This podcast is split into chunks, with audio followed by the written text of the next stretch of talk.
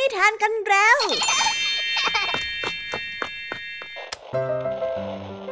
คุณกำลังรับฟังไทย PBS Radio ต่อจากนี้ไปขอเชิญทุกท่าน รับฟังรายการ นิทานแสนสนุกสุดหันษาที่รังสรรค์มาเพื่อน้องๆ ในรายการ Kiss Out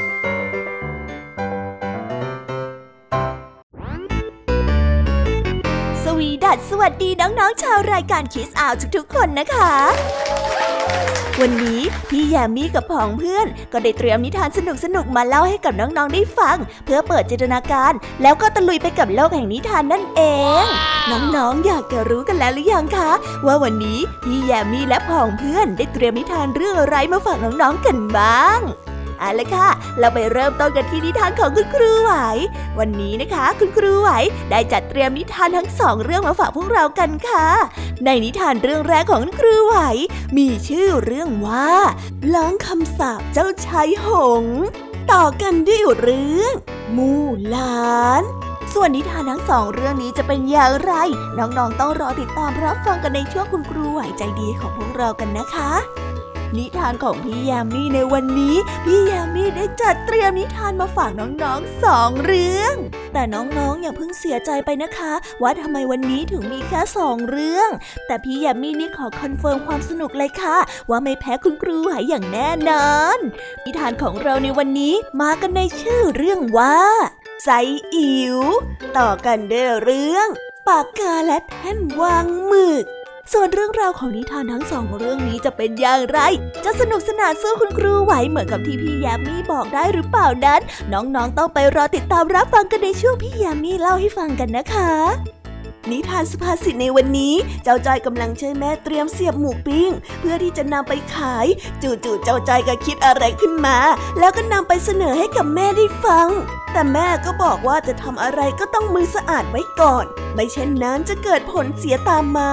แต่ว่าเอะสำนวนว่ามือสะอาดนี้จะมีความหมายว่าอย่างไร ถ้าน้องๆ อยากจะรู้กันแล้วไปติดตามรับฟังพร้อมๆ กันในช่วงนิทานสุภาษิตจากเจ้าจ้อยและก็แม่ของเจ้าจ้อยในวันนี้กันได้เลยนะคะ และในวันนี้นะคะ พี่เด็กดีได้เตรียมนิทานเรื่อง กวางโชคร้ายมาฝากกันค่ะ ส่วนเรื่องราวของนิทานเรื่องนี้จะเป็นอย่างไร จะสนุกสนานมากแค่ไหน น้องๆ ห้ามพลาดเด็ดขาดเลยนะคะ ในช่วงท้ายรายการกับพี่เด็กดีของเราค่ะโอ้โห เป็นยังไงกันบ้างล่ะคะ แค่ได้ยินแค่ชื่อเรื่องนิทานก็น่าสนุกแล้วใช่ไหมล่ะคะเด็กๆ พี่ยามีก็ตื่นเต้นอยากจะฟังนิทานที่น้องๆ รอฟังอยู่ไม่ไหวแล้วล่ะค่ะ งั้นเอาเป็นว่าเราไปฟังนิทานทั้งหมดเลยดีกว่าไหมคะ งั้นถ้าน้องๆพร้อมกันแล้ว เราไปพร้อมกันเลยดีกว่านะคะสามสองหนึ่งไปกันเลย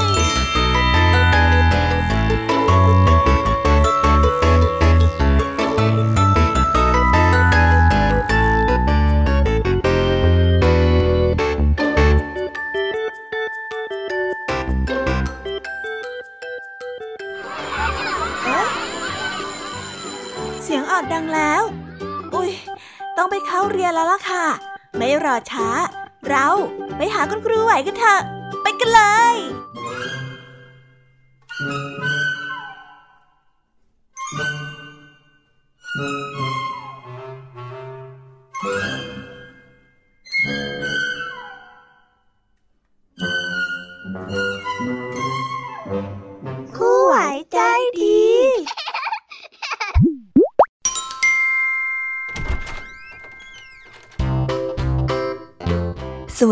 ค่ะเด็กๆ วันนี้นะคะก็กลับมาพบกับคุณครูไหวกันอีกเช่นเคยค่ะ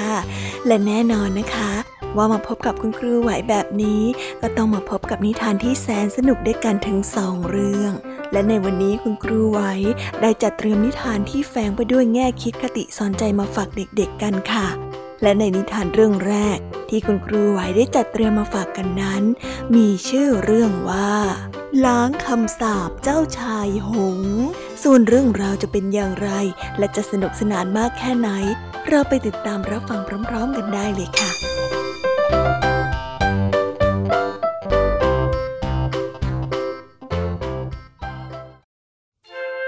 กาลครั้งหนึ่งนานมาแล้ว มีพระราชาที่มีพระโอรส 11 พระองค์ และมีพระธิดาชื่อว่าเอลิซาอีกหนึ่งพระองค์ ต่อมาพระราชินีได้ล้มป่วยหนักและเสียชีวิตไป พระราชาได้แต่งงานใหม่ พระราชินีองค์ใหม่เป็นแม่มดที่ใจร้ายที่เกลียดชังลูกๆ ของพระราชาเป็นอย่างมาก นางจึงได้เสกให้เจ้าชายทั้ง 11 พระองค์กลายเป็นหงส์ขาว จากนั้นก็ค่อยๆ ไล่หงส์บินออกไปจากทางหน้าต่างของพระราชวังทีละตัวทีละตัว ส่วนเจ้าหญิงเอลิซาก็ได้รีบออกตามหาหงส์ที่เข้าไปในป่าทันที แต่ไม่ว่าเจ้าหญิงจะเดินตามหาไกลแค่ไหนก็ไม่พบหงส์ขาวทั้ง 11 ตัวเลย เจ้าหญิงได้พักค้างคืนในป่าวันแล้ววันเล่า ออกเดินทางตามหาพี่ชายทั้ง 11 คนจนเหนื่อย โดยที่ไม่รู้เลยว่าเวลาผ่านไปนานแค่ไหนแล้ว มีอยู่วันหนึ่งเจ้าหญิงได้เจอกับหญิงชราคนหนึ่งที่อยู่ในป่า จึงได้ถามขึ้นว่า คุณยาย คุณยายเห็นหงส์ขาวสวมมงกุฎบ้างไหมคะ หญิงชาราได้ตอบว่าอ๋อหงขาวอ๋อบินออกไปทางทะเลด้านโน้นแน่จ้ะเอลิซาได้เดินทางออกจากป่าแล้วรีบมุ่งหน้าไปยังทะเล เมื่อพระอาทิตย์ได้ตกดิน หงขาวทั้ง 11 ตัวก็บินลงมาที่ข้างๆ เจ้าหญิง และได้กลับกลายเป็นร่างของเจ้าชายลองออกไปทีพี่ๆทุกคนปลอดภัย แต่เจ้าชายกลับตอบด้วยสีหน้าเศร้าส้อยว่า พวกเราจะเป็นมนุษย์ได้แค่ตอนกลางคืนเท่านั้น พอตอนเช้าก็จะกลับเป็นหงเหมือนเดิม และตอนนี้เราพักอยู่ทางด้านโน้นของทะเลนะแล้วเอลิซาก็ได้พูดขึ้นว่าข้าจะกลับไปที่ปราสาทอีก พี่พาข้าไปด้วยนะในคืนนั้นเจ้าชายทั้ง 11 พระองค์ ต่างช่วยกันเอากิ่งหลิว และต้นกกมาถักให้เป็นตาข่ายในเช้าวันต่อมาเจ้าชายได้กลับกลายเป็นหงส์ขาว พวกเขาได้ให้เอลิซานั่งลงในตาข่ายที่ถักขึ้นมา แล้วเจ้าชายหงส์ทั้ง 11 ตัว ก็คาบตาข่ายนั้นบินขึ้นสู่ท้องฟ้า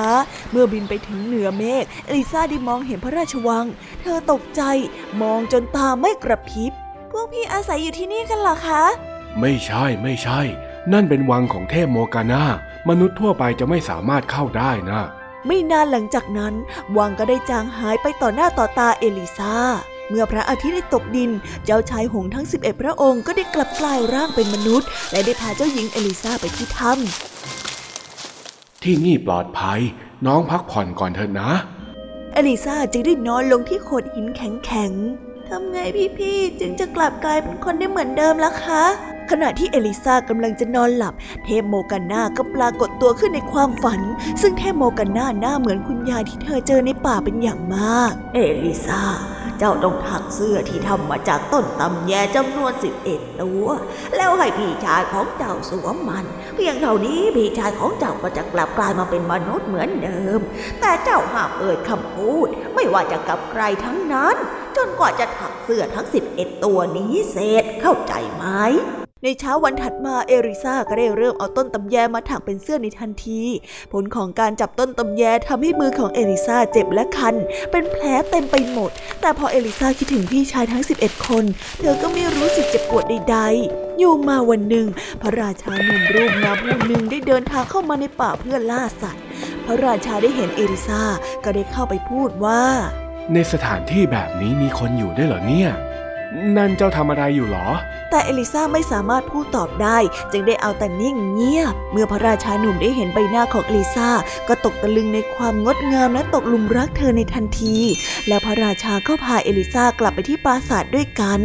จากนั้นพระราชาก็ขอเอริซาแต่งงานด้วย เมื่อไปอยู่ที่พระราชวัง เอริซาก็เอาแต่นั่งถักเสื้อด้วยความเศร้าหมองไม่ร่าเริงเลย พระราชาจึงได้สั่งให้ข้ารับใช้ไปหาต้นตำแยมาให้เอริซาถักเสื้อเพิ่ม ราะพระราชาคิดว่าบางทีมันอาจจะทำให้เอริซายิ้ม และร่าเริงขึ้นมาได้บ้าง เอลิซาได้เห็นแบบนั้นก็ดีใจ และตั้งหน้าตั้งตาถักเสื้อต่อไป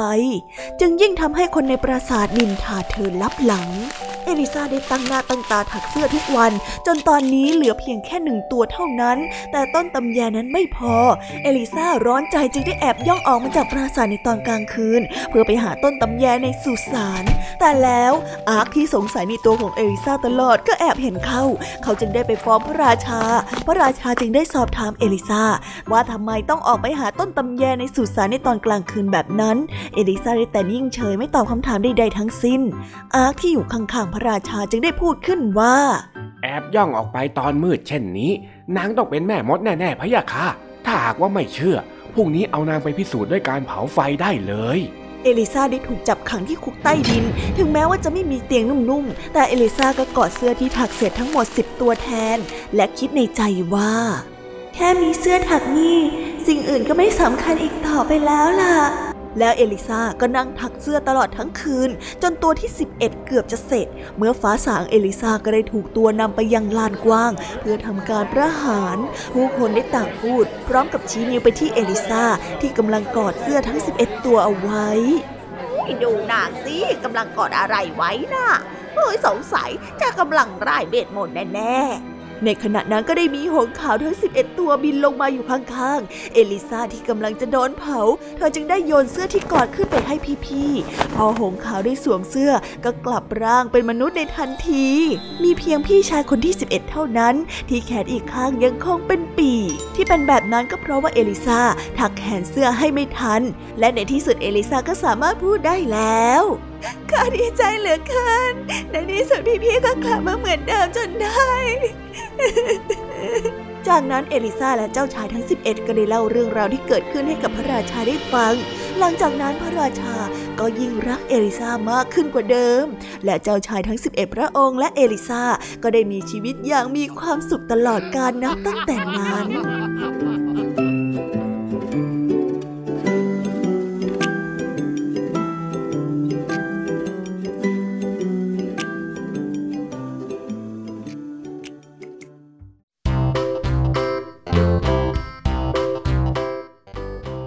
และก็จบกันไปเป็นที่เรียบร้อยแล้วนะคะสำหรับนิทานในเรื่องแรกของคุณครูไหว เป็นไงกันบ้างคะเด็กๆ สนุกกันหรือเปล่าคะ ถ้าเด็กๆสนุกกันแบบนี้เนี่ย งั้นเราไปต่อกันในนิทานเรื่องที่สองของคุณครูไหวกันต่อเลยนะในนิทานเรื่องที่สองของคุณครูไหว คุณครูไหวขอเสนอนิทานเรื่องมู่หลาน ส่วนเรื่องราวจะเป็นอย่างไร เราไปติดตามรับฟังกันในนิทานเรื่องนี้พร้อม ๆ กันเลยค่ะ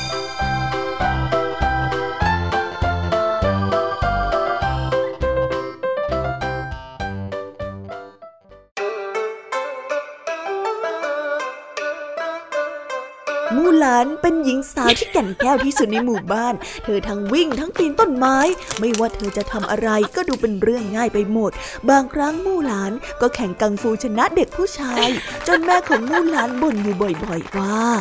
มู่หลานเป็นผู้หญิงก็ควรที่จะสงบเสงี่ยมเรียบร้อยหน่อยสิส่วนคนในหมู่บ้านก็ต่างพูดกันว่าผู้หลานนี่เป็นลูกสาวที่ไม่ได้เรื่องเอาซะเลย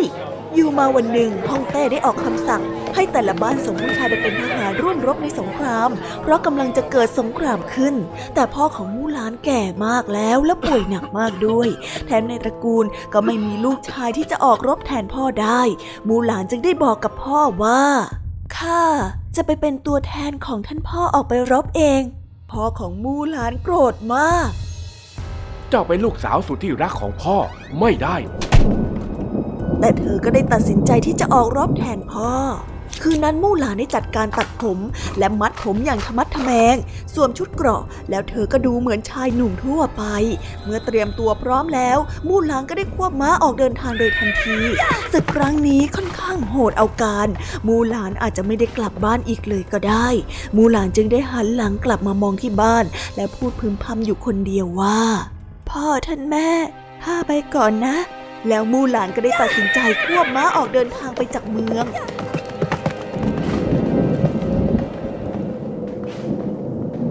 ในวันถัดมามีการรวบรวมทหารบริเวณที่ริมแม่น้ำชายหนุ่มที่มารวมตัวกันเพื่อทำการทดสอบทุกคนล้วนแล้วแต่มีความมั่นใจ ถ้าเทียบด้านพละกำลังแล้ว มูหลานสู้พวกเขาไม่ได้เลยพอมูหลานยกก้อนหินขนาดใหญ่ไม่ได้ พวกผู้ชายนั้นก็ได้พูดดูถูกมูหลาน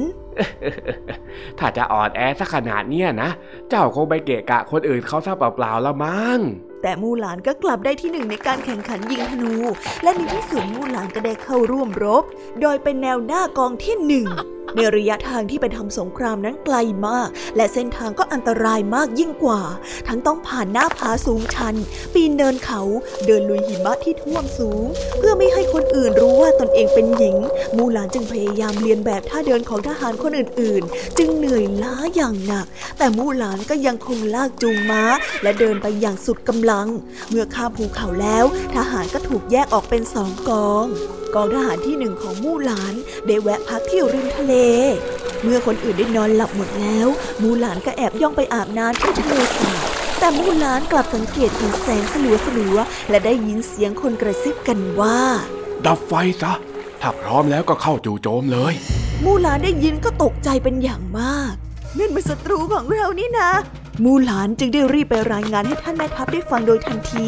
เมื่อแม่ทัพได้ฟังก็ถึงกับทำหน้าเคร่งเครียด ศัตรูมาใกล้ขนาดนี้ เราจะต้องเตรียมพร้อมในทันที มูหลานได้พูดอย่างใจเย็นว่า ข้ามีแผนเสนอขอรับ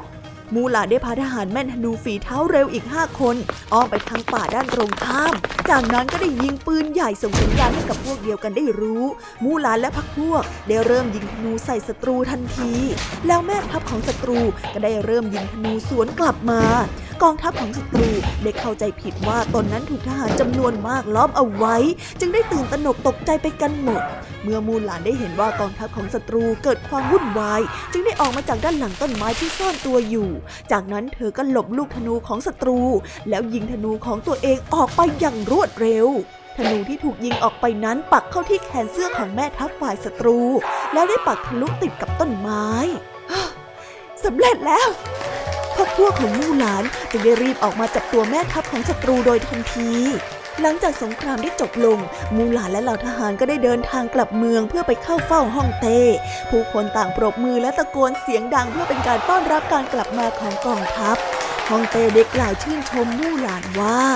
เจ้าช่วยปกป้องประเทศของเราเอาไว้ ข้าอยากจะให้รางวัลกับเจ้า บอกข้ามาสิว่าเจ้าต้องการอะไร มูหลานได้คุกเข่าลงและตอบว่าข้าไม่ได้ต้องการอะไร ขอรับข้าต้องการกลับบ้านเกิดเท่านั้น ถึงมู่หลานจะบอกว่าไม่ต้องการอะไร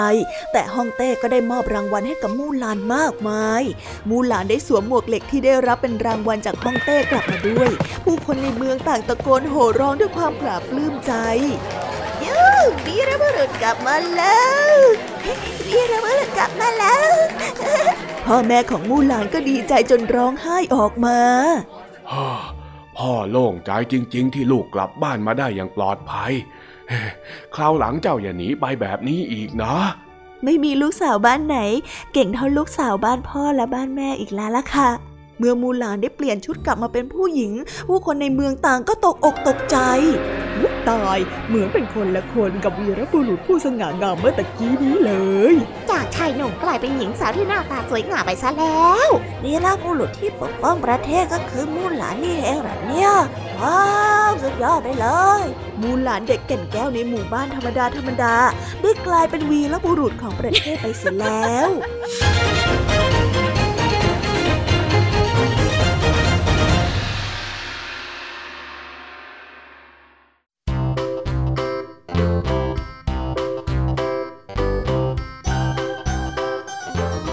แล้วก็จบกันไปเป็นที่เรียบร้อยแล้วนะคะสำหรับนิทานทั้งสองเรื่องของคุณครูไหว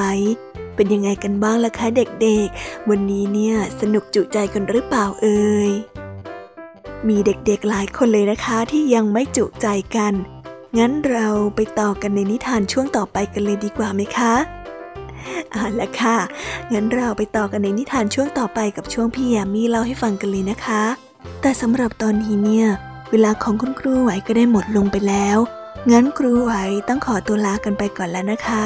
สวัสดีค่ะ บ๊ายบาย และพบกันใหม่นะคะเด็กๆ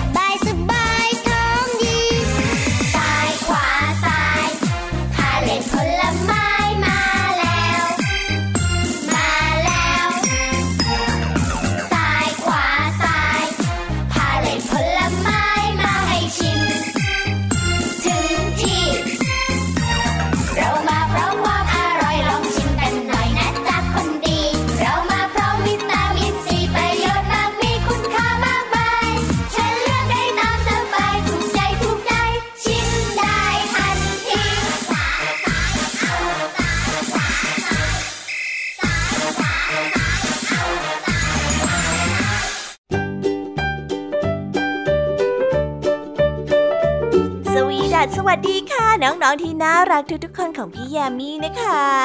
ก็เปิดรายการมาพร้อมกับเสียงอันสดใสของพี่แยมมี่กันอีกแล้ว และวันนี้ค่ะนิทานเรื่องแรกที่พี่แยมมี่ได้จัดเตรียมมาฝากน้องๆนนั้น มีชื่อเรื่องว่าไซอิ๋วส่วนเรื่องราวจะเป็นอย่างไรจะสนุกสนานมากแค่ไหน เราไปติดตามรับฟังพร้อมๆกันได้เลยค่ะ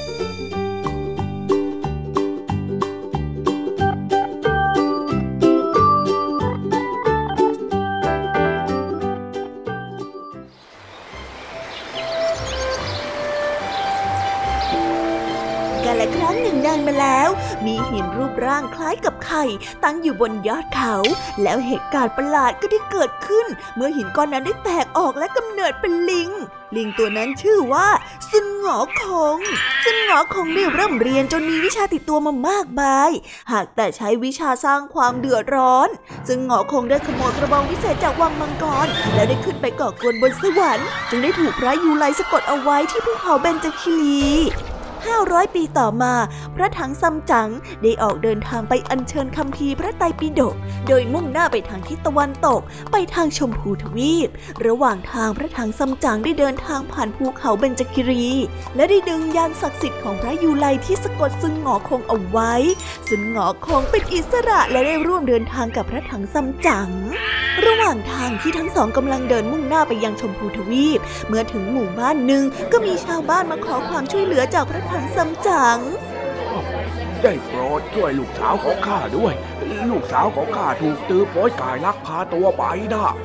ซึนหงอคงได้รีบไปที่บ้านของตือป้วยไกายและทั้งสองก็ได้เริ่มต่อสู้กัน จนสุดท้ายตือป้วยไกายก็ต้องยอมพ่ายแพ้ และขอร่วมเดินทางไปยังชมพูทวีกับพระถังซัมจั๋งด้วย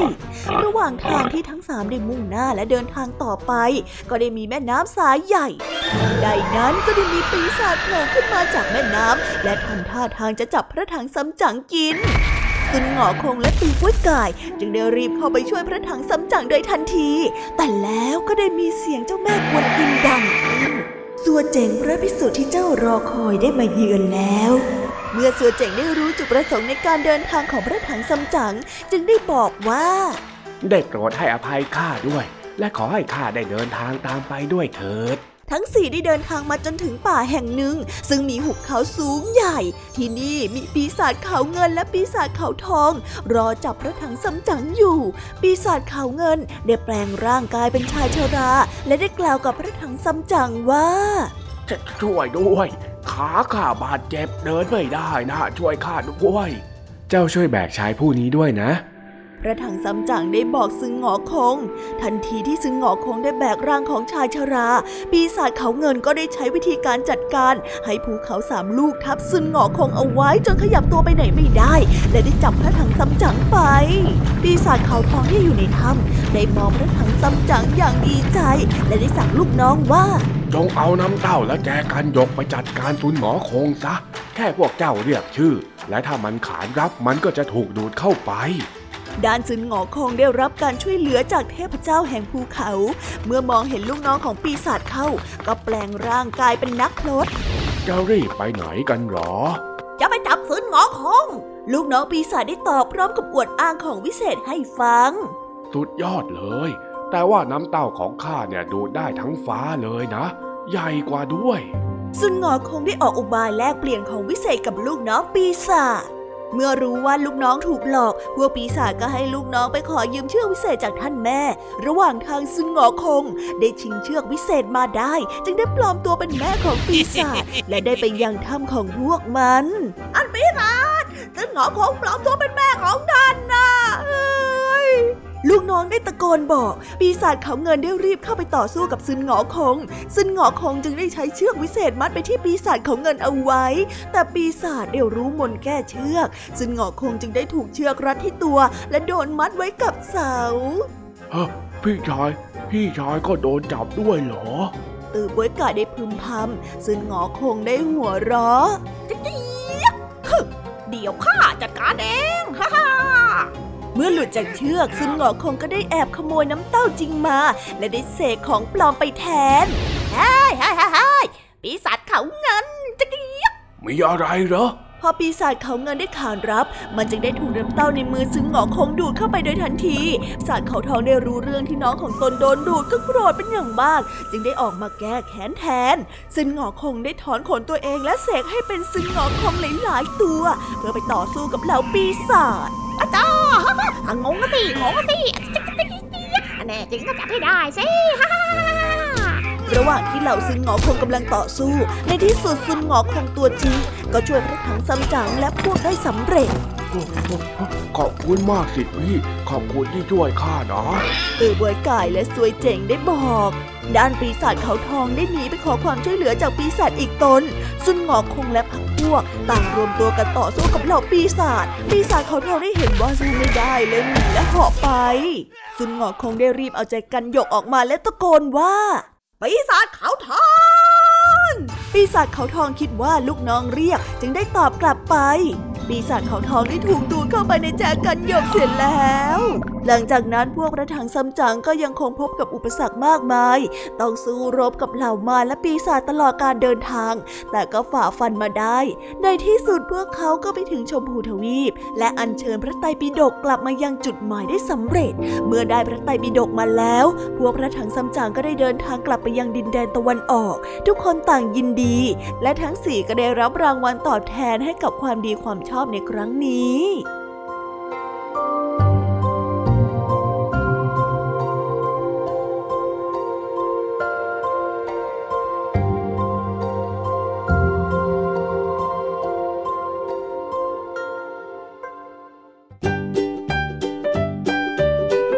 โอ้ยจบนิทานเรื่องแรกของพี่ยามีกันลงไปแล้วว่าเผอแป๊บแป๊บเดียวเอง แต่พี่ยามีรู้นะคะว่าน้องๆออย่างไม่จุใจกันอย่างแน่นอน พี่ยามีก็เลยเตรียมนิทานแนวเรื่องที่สองมาฝากเด็กๆกันค่ะ ในนิทานเรื่องที่สองนี้ มีชื่อเรื่องว่า ปากกาและแท่นวางหมึกส่วนเรื่องราวจะเป็นอย่างไร และจะสนุกสนานมากแค่ไหน เราไปรับฟังพร้อม ๆ กันได้เลยค่ะ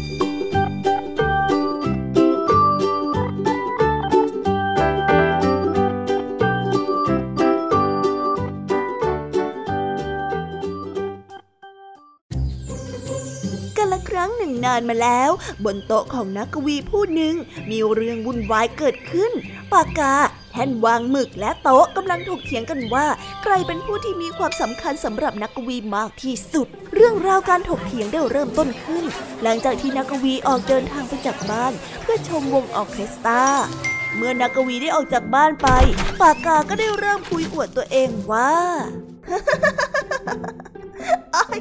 นี่พูดนะจะหาว่าข้าคุย ข้าเนี่ยภูมิใจในตัวของข้าเหลือเกิน ที่ข้าเนี่ยเกิดมาเป็นปากกา ข้าเนี่ยสร้างพรสวรรค์แล้วก็ผลงานมากมาย ให้กับนักกวีผู้นี้เลยละทำให้อักษรหลายๆตัวได้แปลเปลี่ยนเป็นบทกวีที่ไพเราะและงดงามเฮ้ย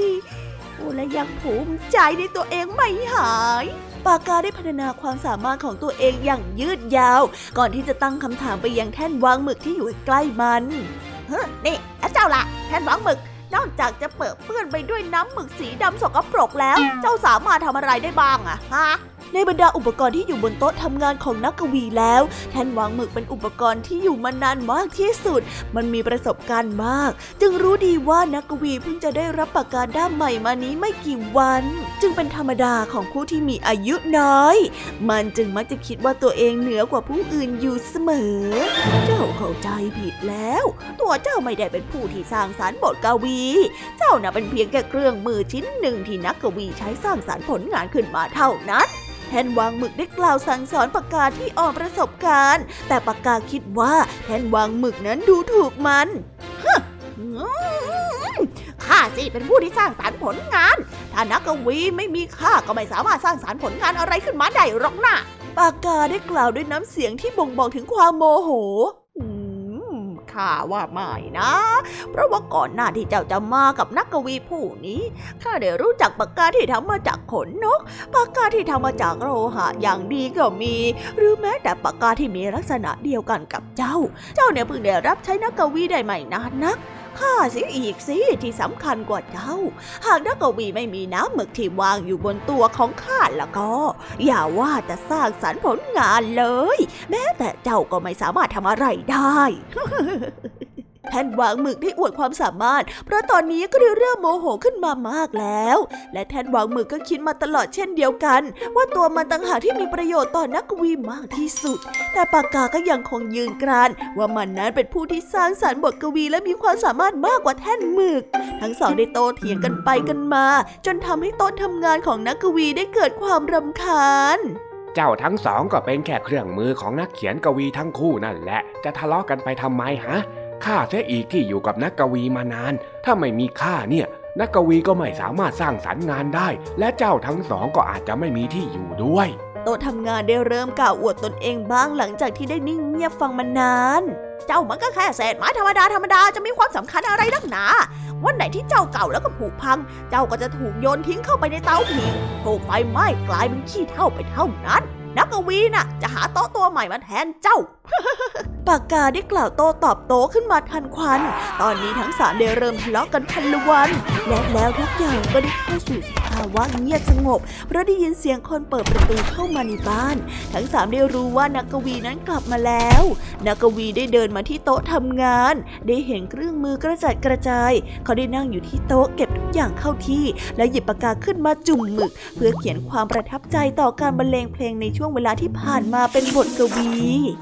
หัวใจของข้าอิ่มเอม และมีความสุขมากจากการที่เครื่องดนตรีทั้งหมด ประสานเสียงกันเป็นเพลงเพลงหนึ่ง เครื่องดนตรีแต่ละชิ้นทำหน้าที่ของตัวเองได้อย่างเต็มที่ สอบประสานกลายเป็นเพลงที่ไพเราะ เสียงดนตรีที่ยิ่งใหญ่ เกิดจากการที่เครื่องดนตรีชิ้นเล็ก ๆ รู้หน้าที่ของตัวเอง และทำงานร่วมกันด้วยความสามัคคี ถ้าหากว่ามีชิ้นใดชิ้นหนึ่ง เกิดความหยิ่งยโสว่าตัวเองเหนือผู้อื่น บทเพลงที่ไพเราะก็คงไม่เกิดขึ้น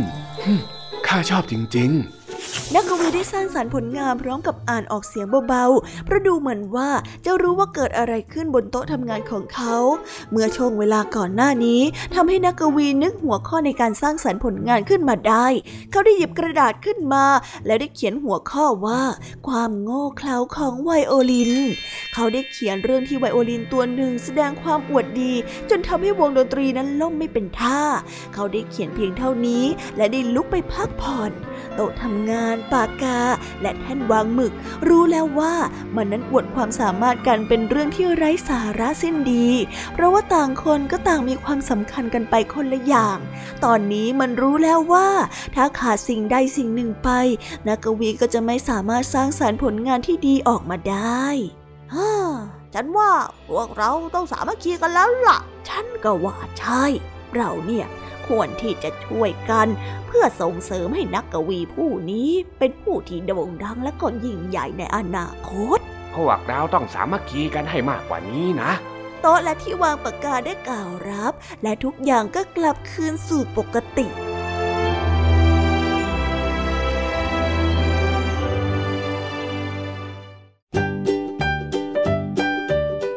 ว้าวว้าวว้าว กระจบกันไปเป็นที่เรียบร้อยแล้วนะคะสำหรับนิทานของพี่ยามีเป็นไงกันบ้างคะเด็กๆ ได้ข้อคิดหรือว่าคติสอนใจอะไรกันไปบ้าง อย่าลืมนำไปเล่าให้กับเพื่อนๆที่โรงเรียนได้รับฟังกันด้วยนะคะ แต่สำหรับตอนนี้เนี่ยเวลาของช่วงพี่ยามีเล่าให้ฟังก็หมดลงไปแล้วล่ะค่ะพี่ยามีก็ต้องขอส่งต่อน้องๆให้ไปพบกับลุงทองดีแล้วก็เจ้าจ้อยในช่วงต่อไปกันเลย เพราะว่าตอนนี้เนี่ยลุงทองดีกับเจ้าจ้อยอะบอกว่าให้ส่งน้องๆมาในช่วงต่อไปเร็ว อยากจะเล่านิทานจะแย่แล้วเอาละค่ะงั้นพี่ยามีต้องขอตัวลากันไปก่อนแล้วนะคะ เดี๋ยวกลับมาพบกันใหม่บ๊ายบาย ไปหาลุงทองดีกับเจ้าจอยกันเลยค่ะ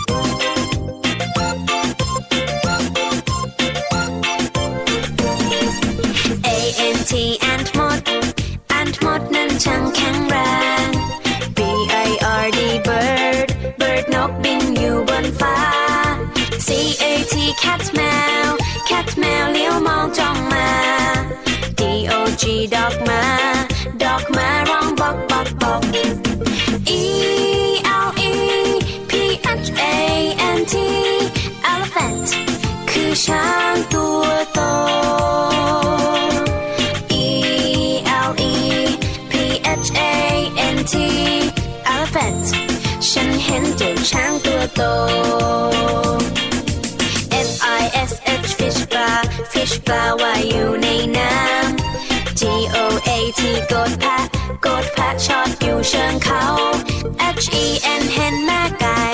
เห็นแม่ไก่กบไข่ในเล้า I N S E C T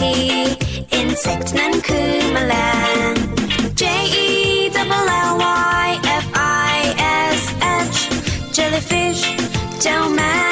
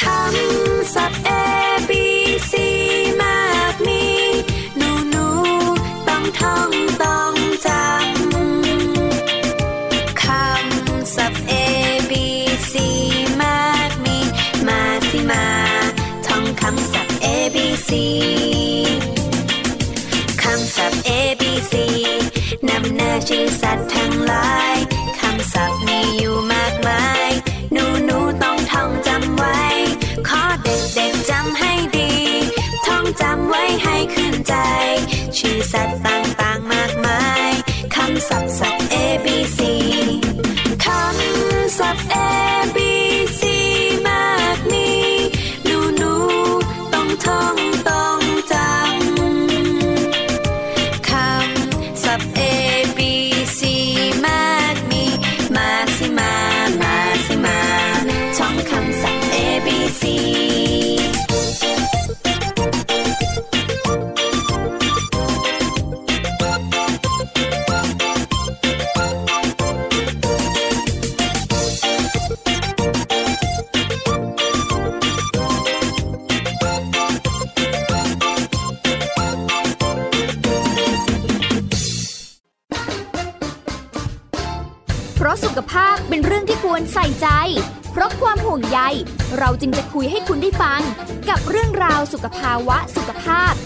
รายการ โรงหมอ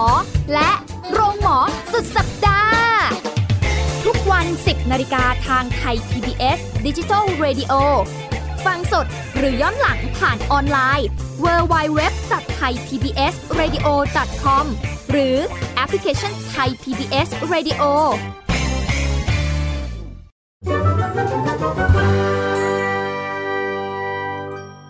นิทานสุภาษิต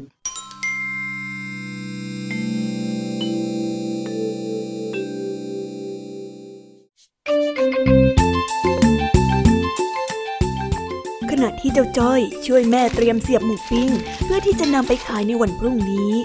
จู่ๆเจ้าจ้อยก็นึกสงสัยอะไรบางอย่าง จึงได้ชวนแม่คุยเรื่องนี้ แม่จ๋าทำไมเราถึงทำหมูปิ้งเยอะกว่าปกติละจ๊ะ ปกติเราไม่ได้ทำเยอะขนาดนี้นี่นะ อ๋อ วันพรุ่งนี้น่ะ มีคนเข้ามาสั่งเป็นพิเศษน่ะ ส่วนที่ขายปกติก็ขายไป ส่วนรายได้พิเศษก็ต้องอดทนทำหน่อยนะจ้อย นั่นก็หมายความว่า คนที่มาสั่งเป็นพิเศษนี่เขาให้ตังค์เราเยอะกว่าที่เราขายปกติใช่ไหมจ๊ อืม จะว่าอย่างนั้นก็ได้นะ แล้วอย่างนี้ทำไมแม่ไม่ขายให้แต่กับลูกค้าพิเศษ แล้วก็เลิกขายแบบธรรมดาล่ะ จะได้ไม่ต้องเหนื่อย แถมได้ตังค์เยอะกว่าอีกด้วย แม่ก็อยากจะทำแบบนั้นอยู่เหมือนกันนะจ้อย แต่ว่าลูกค้าพิเศษเนี่ยไม่ได้มาซื้อทุกวันละสิ ถ้ามีทุกวันจะเรียกว่าพิเศษได้ยังไงเล่า โอ้โหน่าเสียดายจังเลยเฮ้ยว่าแต่ลูกค้าที่มาสั่งเป็นพิเศษนี่ใครล่ะจ๊ะแม่ อืมแม่ก็ไม่รู้เหมือนกันนะ น่าจะไม่ใช่คนในหมู่บ้านเราหรอก แม่ไม่เห็นคุ้นหน้าเท่าไหร่งั้นก็หมายความว่า เขาอาจจะไม่ได้ซื้อที่ร้านเราบ่อยๆแล้วสิจ๊ะอันนี้แม่ก็ไม่แน่ใจเหมือนกันนะจ้อย งั้น เราแอบใส่หมูปิ้งให้น้อยกว่าปกติดีไหมจ๊ะ นอกจากจะประหยัดต้นทุนแล้วจ้อยกับแม่จะได้ไม่ต้องมานั่งเสียบหมูเยอะๆแบบนี้ด้วยดีไหมจ๊ะเฮ้ยทำแบบนั้นไม่ได้เด็ดขาดเลยนะจ้อย เอ้าทำไมล่ะแม่ ทั้งสะดวก ทั้งมีกำไรไม่ดีเหรอ ไม่ได้ ถึงแม้ว่าเราจะมีอาชีพขายหมูปิ้ง แต่เราก็ต้องมือสะอาด จะทำแบบที่เองว่านะไม่ได้ มือสะอาด แต่เธอก็ล้างมือทุกครั้งนะแม่ เหมือนที่แม่บอกเลยนี่นาจอยน่ะ มือสะอาดทุกวันแล้วก็ทุกครั้งที่มาช่วยงานแม่เลยแหละครับ ไม่ใช่แบบนั้นสักหน่อยจ้อยหรือว่ามือของจอยยังสะอาดไม่พอ งั้นจอยไปล้างอีกก็ได้นะจ๊ะ เดี๋ยวเดี๋ยวเดี๋ยวเดี๋ยวเดี๋ยวหยุดก่อนหยุดก่อน เอ็งมานี่มั่วไปกันใหญ่แล้ว มือสะอาดที่แม่พูดนะมันไม่ใช่มือของเอง แต่มันเป็นสำนวนไทยต่างหากเล่า จริงเหรอแม่คำแบบนี้ก็เป็นสำนวนได้ด้วยเหรอจ๊ะทำไมมันดูเหมือนคำธรรมดาธรรมดาเลยล่ะจ๊ะมือสะอาดคำนี้เนี่ยเป็นสำนวนไทย เป็นคำที่หมายถึง คนที่มีความซื่อสัตย์สุจริต ไม่ทุจริตคดโกงผู้อื่นยังไงล่ะ เหมือนย่อยเดินว่าเลยจ้ะแม่ ก็ว่าอยู่ละสิ ที่เองพูดมานะมันเป็นเรื่องที่ไม่ควรทำเด็ดขาดเลยนะรู้ไหม โอ้โหแม่จ้อยก็แค่พูดเล่นเองอะไม่ต้องเลย เองรู้ไหม ถ้าเองทำแบบนั้นจริง ๆ จะเกิดอะไรขึ้น ก็น่าจะได้กำไรเยอะ แล้วก็ทำเสร็จเร็วขึ้นใช่ไหมจ๊ะ เฮ้ย ใช่ นั่นไงจอยพูดถูกด้วยเออแต่หลังจากนั้นชาวบ้านเขาก็จะลือกันว่า ร้านหมูปิ้งของเรานะโกงราคา แล้วก็แพงด้วย แถมยังได้น้อยกินไม่อิ่ม และคราวนี้คนอื่นเขาจะมาซื้อหมูปิ้งร้านเราหรือเปล่าล่ะ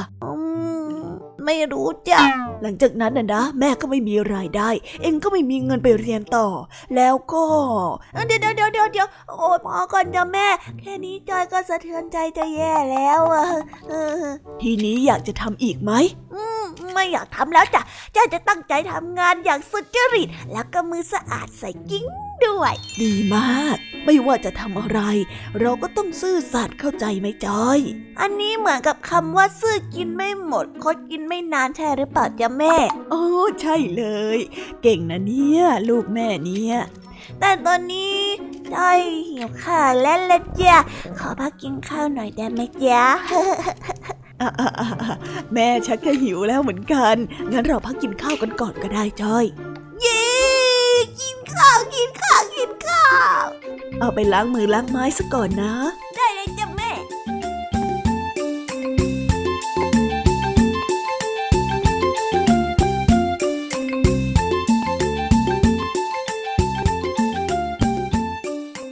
แล้วก็จบกันไปเป็นที่เรียบร้อยแล้วนะคะสำหรับนิทานสุภาษิตในวันนี้ เป็นยังไงกันบ้างล่ะคะ สนุกสนานกันหรือเปล่าเอ่ย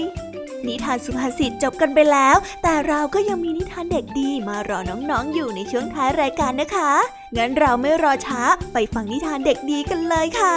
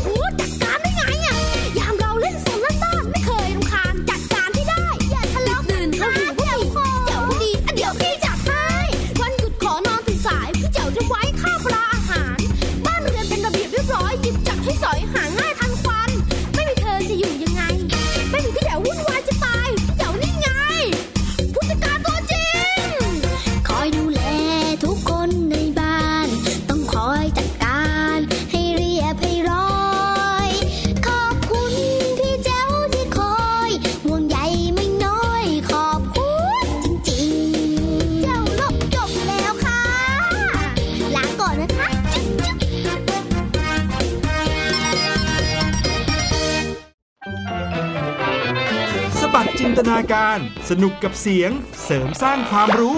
ในรายการ เสียงสนุก ทุกวันจันทร์ถึงวันศุกร์เวลา 16 นาฬิกาถึง 17 นาฬิกา ทางไทย PBS ดิจิตอล Radio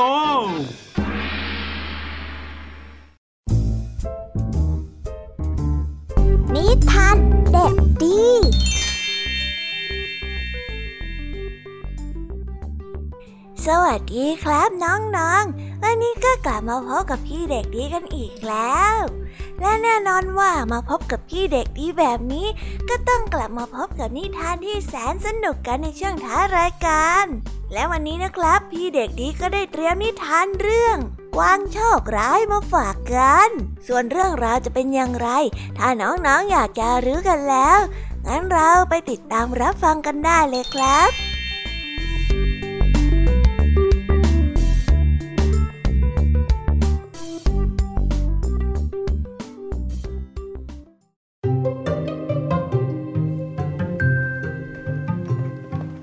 รั้งหนึ่งนานมาแล้วกวางตัวหนึ่งได้ถูกฝูงสุนัขล่าเนื้อวิ่งไล่ มันจึงได้แอบวิ่งเข้าไปซ่อนตัวท่ามกลางฝูงวัวในฟาร์มแห่งหนึ่งวัวตัวหนึ่งได้เตือนมันด้วยความเมตตาว่าโธ่เจ้าสัตว์น้อยที่โชคร้ายทำไมเจ้าจึงยอมเข้ามาอยู่ในบ้านของศัตรูโดยสมัครใจเช่นนี้เล่ากวางได้ตอบกลับไปว่า ได้โปรดอนุญาตให้ข้าอยู่ที่นี่เถอะแล้วข้าจะพยายามหาโอกาสบอดๆหนีไปจากที่นี่เอง นะนะนะนะให้ฉันอยู่ที่นี่เถอะตอนเย็นคนเลี้ยงวัวก็มาเลี้ยงวัวของเขาตามปกติ แต่ก็ไม่เห็นกวางตัวนั้น แม้กระทั่งคนงานหลายคนที่เดินผ่านมายังคอกวัว ก็ไม่มีใครสังเกตเห็นมันเลย กวางได้แสดงความยินดีกับตัวเองที่ตัวเองนั้นปลอดภัย และได้เริ่มกล่าวขอบคุณจากใจจริงกับฝูงวัวที่มีน้ำใจช่วยมันในยามยากวัวตัวหนึ่งได้ตอบกลับมาว่า เราภาวนาขอให้เจ้าโชคดี แต่ว่าอันตรายน่ะยังไม่หมดหรอกนะ ยังเหลืออีกคนที่ต้องเดินผ่านมาในคอกนี้ เขาน่ะมีตาเหมือนกับสับปะรดตราบใดที่เขายังไม่ได้เข้ามาและกลับออกไป ชีวิตเจ้าก็ยังอยู่ในอันตรายอยู่ดีนั่นแหละอันใดนั่นเองเจ้าของฟาร์มก็ได้เดินเข้ามาและบ่นว่าวัวของเขาได้อาหารไม่พอ เขาได้เดินไปที่รางใส่อาหารและได้ร้องตะโกนว่าทำไมฟางถึงได้น้อยขนาดนี้เนี่ย ฟางที่ปูนอนก็ไม่มากพอ คนงานขี้เกียจตะหลังยาวพวกนั้นมันไม่กวาดเลยหรือยังไง ระหว่างที่เขาได้สำรวจทุกสิ่งทุกอย่าง เขาก็ได้เห็นปลายขาวของกวางโผล่ออกมาจากฟาง เขาได้เรียกคนงานให้มาจับกวางตัวนั้น และนำไปขายเอ้อเอ้อปล่อยฉันเถอะนะปล่อยฉันนะ นิทานเรื่องนี้จึงได้สอนให้เรารู้ว่า ความไม่รอบคอบ มักจะนำไปสู่หายนะ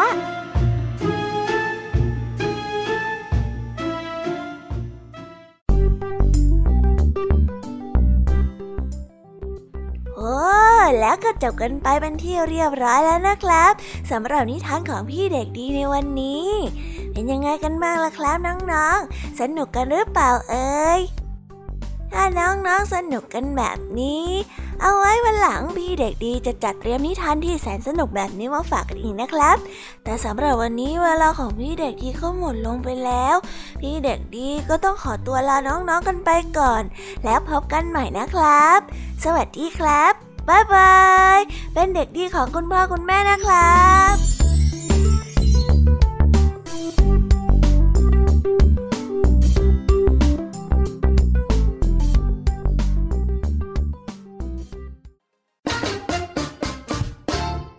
สุขภาพเป็นเรื่องที่ควรใส่ใจ เพราะความห่วงใย เราจึงจะคุยให้คุณได้ฟัง กับเรื่องราวสุขภาวะสุขภาพ ในรายการ โรงหมอ และโรงหมอสุดสัปดาห์ ทุกวัน 10นาฬิกาทางไทย PBS Digital Radio ฟังสดหรือย้อนหลังผ่านออนไลน์ www.thaipbsradio.com หรือแอปพลิเคชัน Thai PBS Radio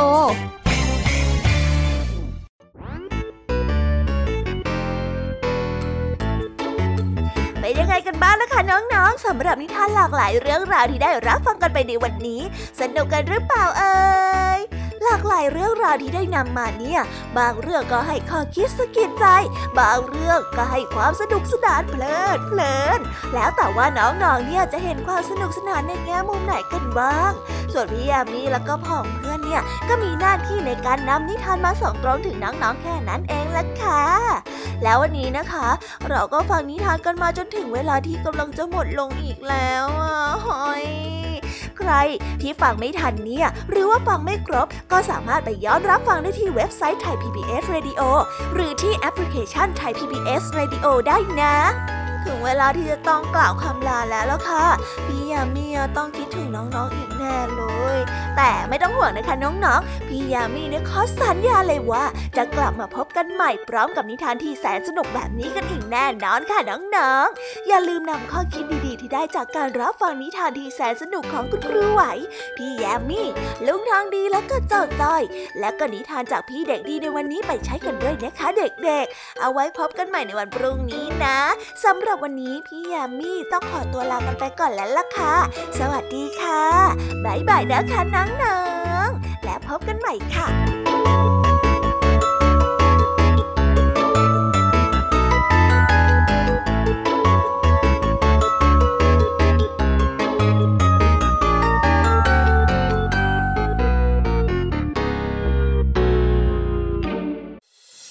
ติดตามรับฟังรายการย้อนหลังได้ที่เว็บไซต์และแอปพลิเคชันไทย PBS Radio ไทย PBS ดิจิทัล Radio วิทยุข่าวสารสาระ เพื่อสาธารณะและสังคม